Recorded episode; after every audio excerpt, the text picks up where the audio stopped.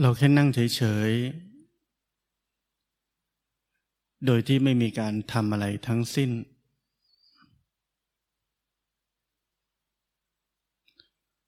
ลองเป็นอยู่โดยที่ไม่มีใครสักคนกำลังทำอะไรเลยได้ไหม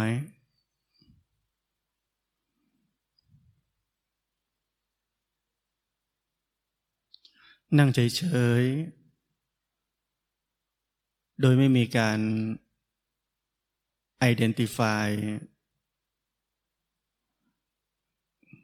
ไม่มีการพูด ไม่มีการอธิบาย ไม่มีการชี้ ว่าอะไรเป็นอะไรทั้งนั้น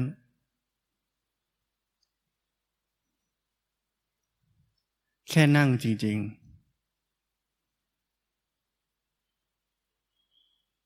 การนั่งแบบที่ผมบอกนี้ คือปัจจุบันอย่างแท้จริง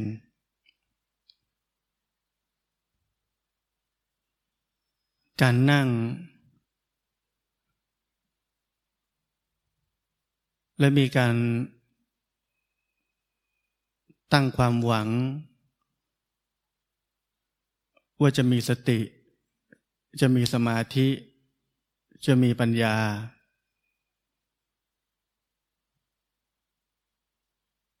การนั่งแบบนั้นเป็นปัจจุบันในอดีต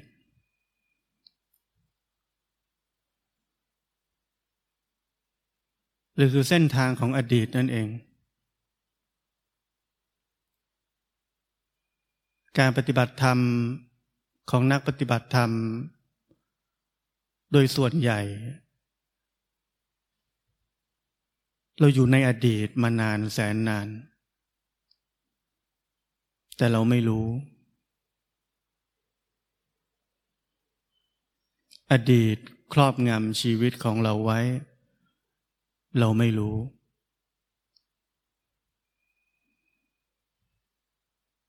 การนั่งภายใต้ทฤษฎีบางอย่าง คืออดีตที่ครอบงำเราไว้ ทฤษฎีเหล่านั้นเป็นได้แค่อย่างเดียว คืออดีต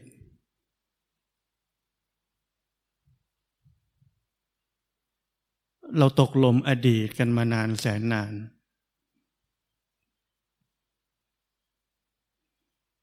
เมื่อเราได้อะไรขึ้นมาในการนั่งแบบนั้น เราได้ของในอดีต เมื่อเราอยู่ในความฝัน มันเหมือนจริงทุกอย่าง แต่มันไม่จริง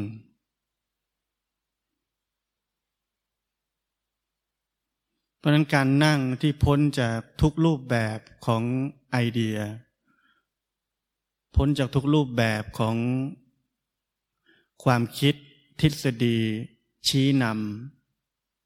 ำจึงจะเป็นปัจจุบันอย่างแท้จริง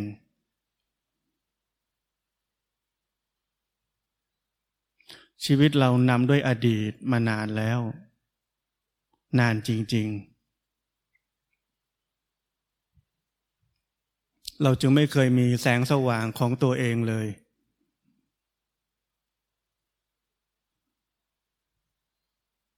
วันวันเรานั่งเราเดิน เราคิดเปรียบเทียบตรวจสอบทำถูกยังวะ ไอ้นี่ใช่สติยังวะ ไอ้นี่ใช่สมาธิยังวะ ไอ้นี่ติดไหม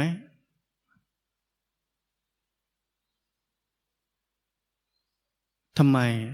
ทำไมถึงมีเหตุการณ์แบบนั้น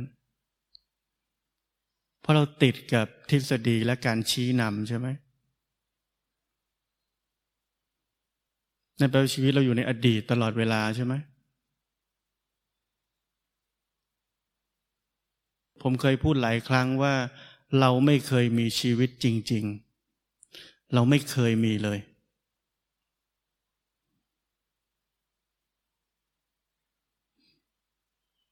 เพราะนั้นถ้าเราปฏิบัติธรรมแล้วรู้สึกไม่ก้าวหน้า ไม่ใช่เรื่องน่าแปลกใจนะ มันต้องเป็นแบบนั้นอยู่แล้ว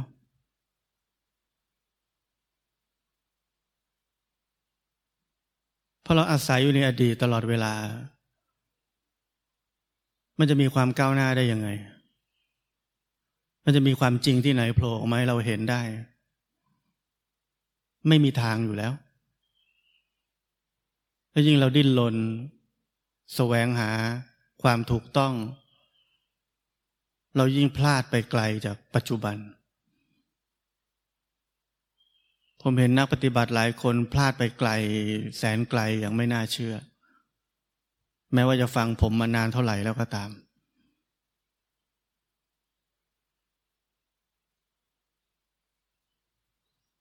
เราเติบโตขึ้นมา เราเรียนรู้ดีและชั่ว เราเคยตกอยู่ภายใต้อำนาจของความชั่ว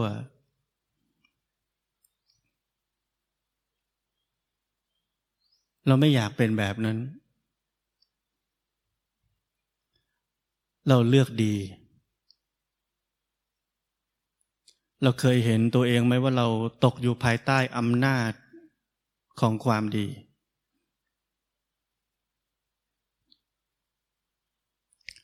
พอเรามาปฏิบัติธรรม เราไม่อยากตกอยู่ภายใต้อำนาจของกิเลส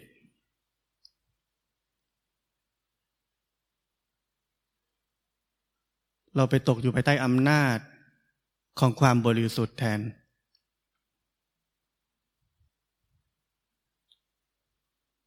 เราชอบความบริสุทธิ์เนี่ย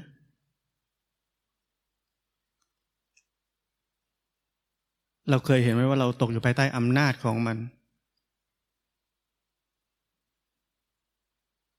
เราว่าดีใช่ไหม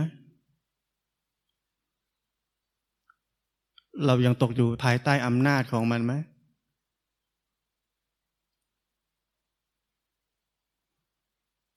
เราต้องการอิสระภาพ แต่เราตกอยู่ภายใต้อำนาจของวิธีทฤษฎีการปฏิบัติที่นำไปสู่อิสระภาพ ใช่ไหม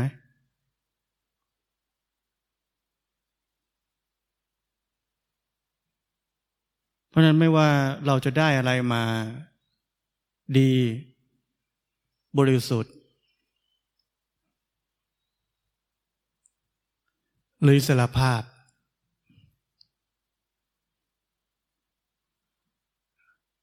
ทั้งหมดนั้น เรา อยู่ภายใต้อำนาจของสิ่งที่เราได้มาแล้ว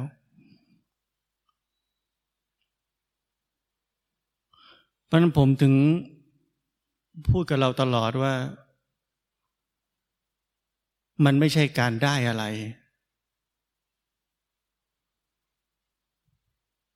มันไม่ใช่การเสียอะไร มันคือความไม่มีเรา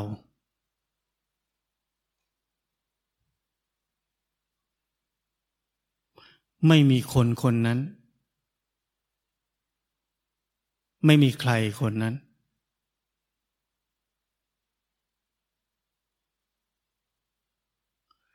มันเป็นคนละเรื่องกันกับที่เราคิดเราเข้าใจว่าเราจะได้อะไรมา เราจะเป็นผู้บริสุทธิ์ เราจะเป็นผู้มีอิสรภาพ เราจะเป็นคนดี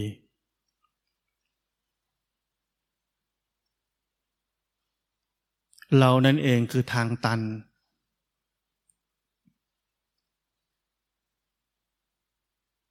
เรานั่นเองที่เป็นจุดดำบนความดี เรานั่นเองที่เป็นตัวแปดเปื้อนความบริสุทธิ์ เรานั่นเองที่เป็นตัวกักขังอิสรภาพ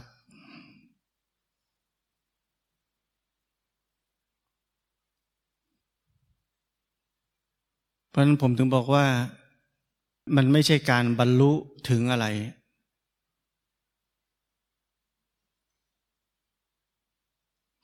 มันคือการค้นพบชีวิตที่ไม่มีเรา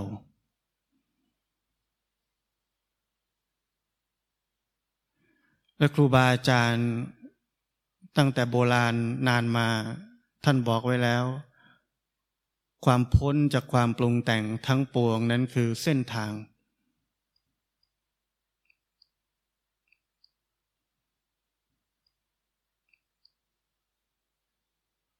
เมื่อเราแค่นั่ง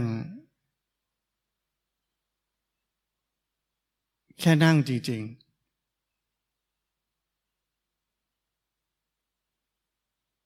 เป็นปัจจุบันจริง ๆ เหมือนที่ผมบอกตอนแรก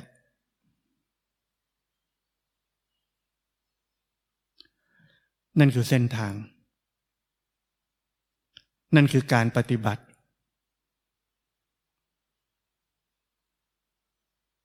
นั่นคือชีวิต คือการค้นพบชีวิตที่ไม่มีเรา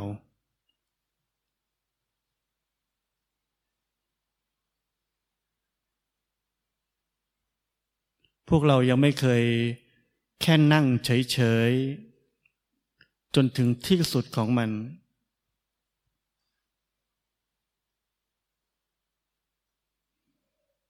เราจะพบบางอย่าง บางอย่างที่อธิบายไม่ได้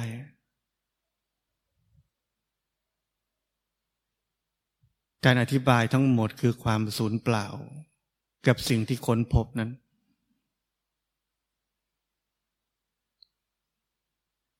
มันไม่สามารถจะใช้คำใด ๆ ทั้งหมดที่ผมเคยพูด อธิบายมันได้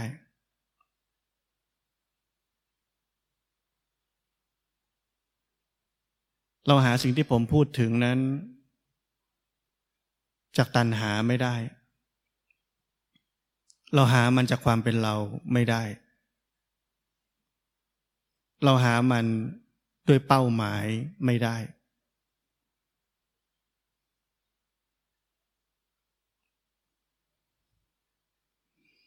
มันไม่ใช่สิ่งที่จะ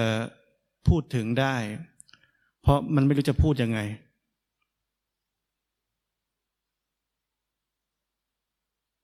ทำไม เพราะภาวะนั้นไม่มีใครเป็นคนได้รับมัน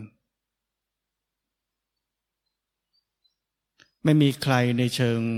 อัตตาตัวตนได้รับมัน เ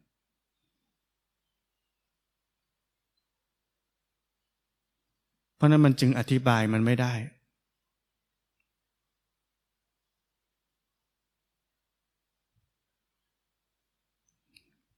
แต่เหล่านั้นยังไม่สำคัญเท่ากับ มันเกิดขึ้นได้จากการแค่นั่งเฉยๆ จากการไม่ถูกชี้นำด้วยทฤษฎีการปฏิบัติใด ๆ ทั้งสิ้น มันยิ่งกว่าสติสมาธิหรือปัญญาที่เราเคยเจอ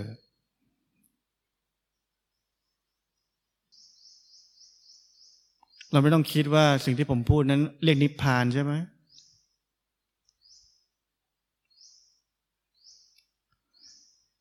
เรียกพุทธะใช่ไหม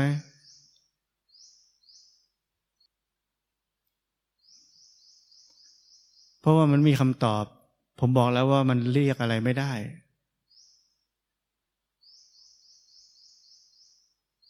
มันไม่มีคำอธิบายถึงมันได้ นี่เป็นการพูดด้วยความซื่อตรงเลย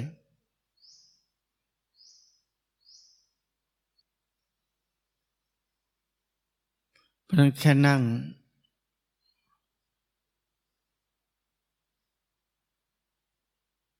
ให้การนั่งนั้น เป็นปัจจุบันอย่างแท้จริง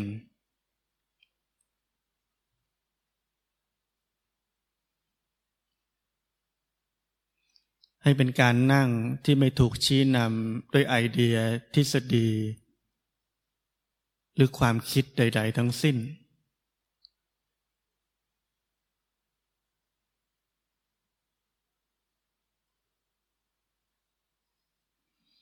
เมื่อก่อนผมพยายาม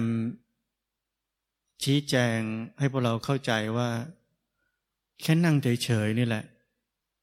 การรู้เองนั้นจะเกิดขึ้น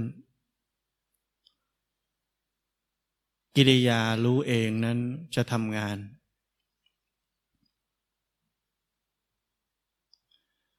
แต่วันนี้ผมไม่อยากพูดแบบนั้นแล้ว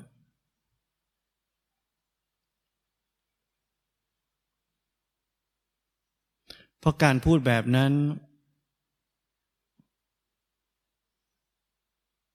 มันคือการช่วยตอกย้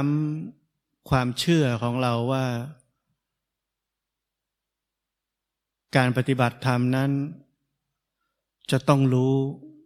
และไม่ควรหลง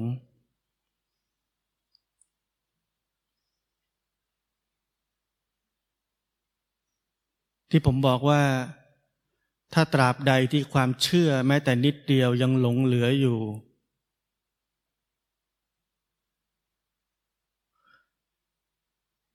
เราจะไม่สามารถพ้นจากทุกไอเดียได้ ความเชื่อนั่นเองคืออุปสรรค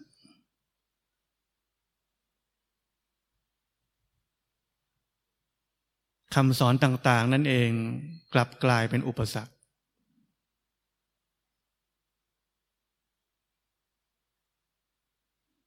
ครูบาอาจารย์ต่างๆ ในอดีตจนถึงปัจจุบันท่านพร่ำสอนการปฏิบัติด้วยหลากหลายวิธี ท่านไม่ได้สอนผิดนะ การสอนต้องทำแบบนั้น ต้องพูดแบบนั้น มันพูดอย่างอื่นไม่ได้ ไม่รู้จะพูดยังไง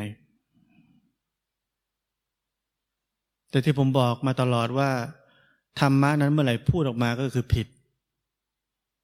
ธรรมชาติของคำพูดมันเป็นแบบนั้น ไม่ใช่ท่านตั้งใจจะสอนผิด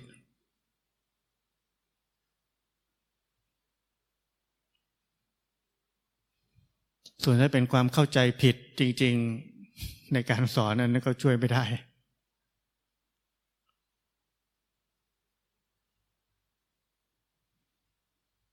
นั้นผมไม่อยากจะเน้นย้ำว่ามันจะรู้เอง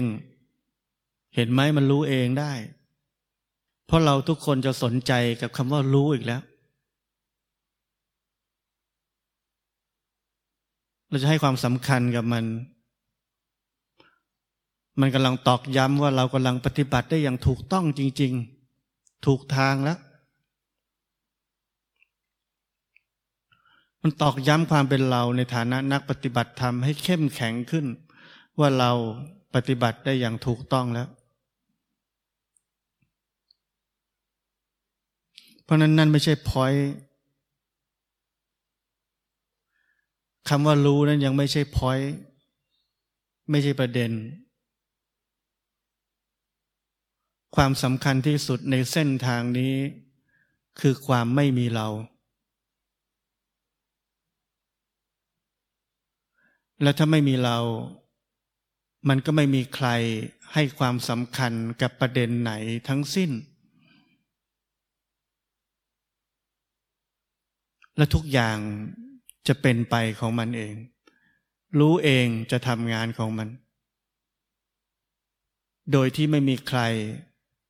ให้น้ำหนักหรือความสำคัญกับมัน ไม่มีใครคอยบอกตัวเองว่าฉันปฏิบัติถูกแล้ว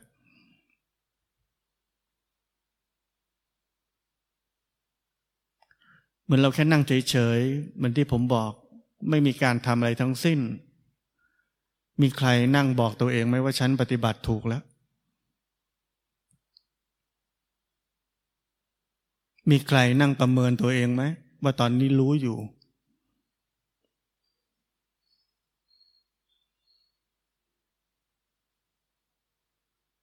เพราะนั้นเส้นทางคือการออกจากทุกรูปแบบของความคิดอย่างสิ้นเชิง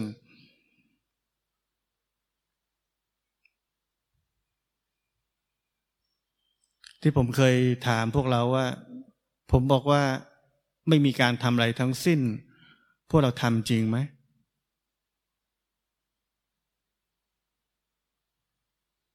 ส่วนใหญ่ไม่จริง ที่ผมบอกเราแอบมีความเชื่อหลงเหลืออยู่ แม้แต่จุดดำๆเล็ก ๆ ก็ถือว่าเป็นความเชื่อ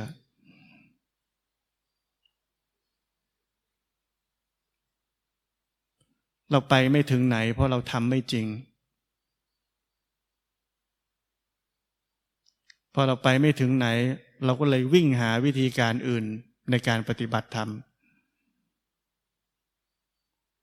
แต่ด้วยความที่เราเป็นคนไม่จริง จะวิธีการไหน เราก็ไปไม่ถึงของจริงเท่านั้นแหละ เพราะแก่นของชีวิตของเราเองนั้นไม่มี เราไม่ใช่คนจริง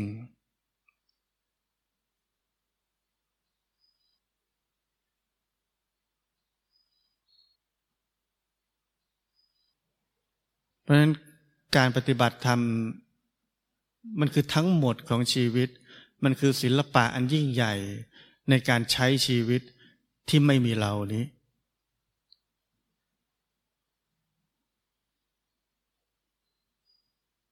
มันไม่ใช่เรื่องเรื่องเดียวที่จะถูกพูดถึงได้ ชีวิตนั้นละเอียดอ่อน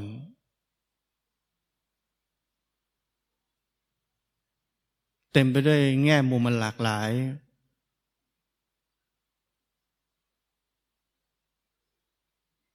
เราจำเป็นมาก ที่จะต้องมีเวลากับชีวิตนี้ มีเวลาที่จะรู้จักมัน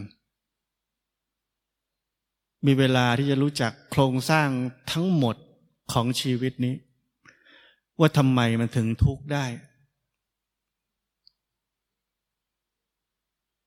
ความสุขคืออะไร ความทุกข์คืออะไร ผัสสะคืออะไร ความพอใจคืออะไร ความไม่พอใจคืออะไร เหตุผลคืออะไร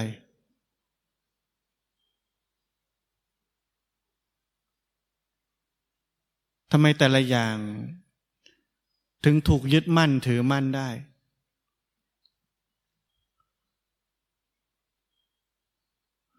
เราเคยรู้จักชีวิตขนาดนั้นไหม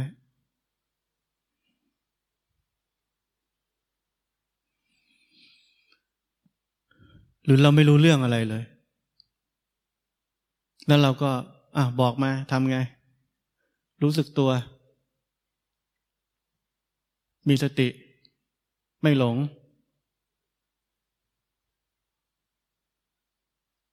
จะทำตามนี้แหละ เราเอาแค่นี้ไหม เราเป็นคนแค่นี้ไหม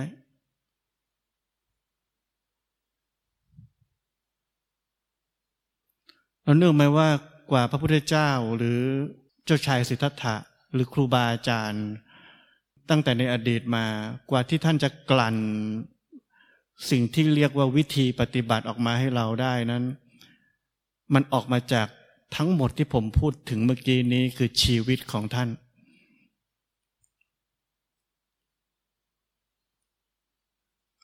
แต่ทุกวันนี้เราไม่ใช่แบบนั้น เราไม่เคยพยายามจะเข้าใจชีวิต เราขอแค่วิธีปฏิบัติ ซึ่งมันเป็นเรื่องที่ไร้สาระมาก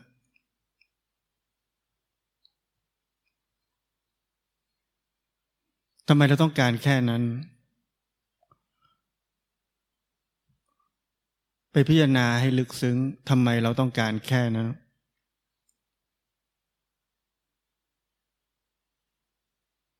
เพราะเราต้องการ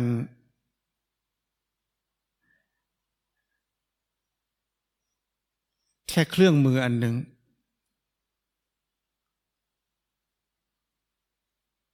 ที่จะพาเรา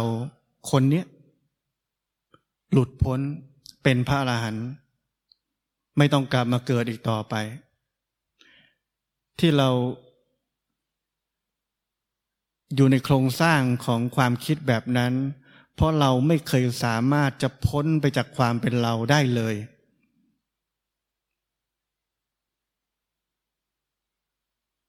เรามีแต่ความโลภความอยาก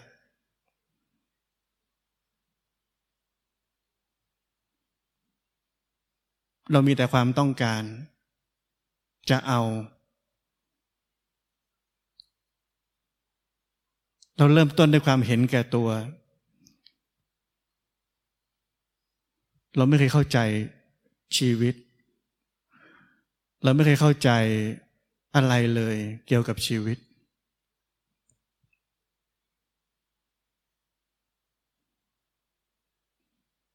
เราจึงพบว่าทุกยุคทุกสมัย ถ้าวันหนึ่ง ลูกศิษย์รู้สึกว่าอาจารย์สอนผิด ลูกศิษย์คนนั้นพร้อมจะด่าอาจารย์ พร้อมจะถล่มเลย มันเป็นเรื่องแบบนั้นจริง ๆ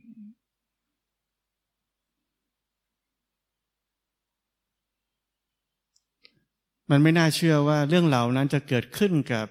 คนที่เรียกตัวเองว่าเป็นนักปฏิบัติธรรม คนที่มีคุณธรรม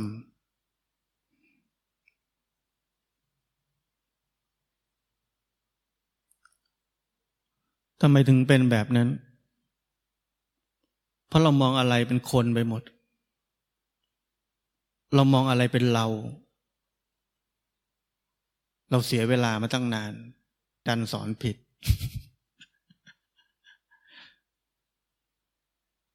เรามองเป็นเราได้อะไร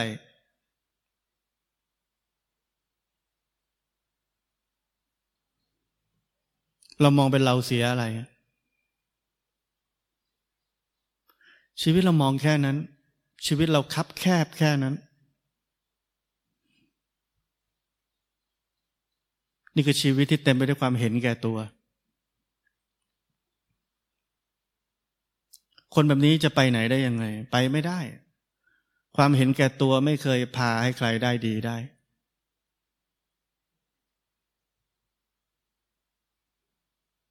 ฉันเข้าใจชีวิต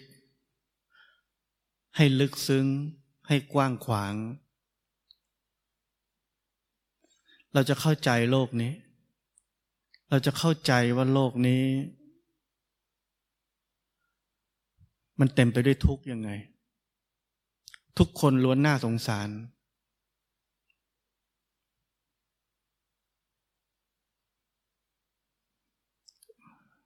เราทุกคนล้วนน่าสงสาร เพียงเพราะความเห็นผิด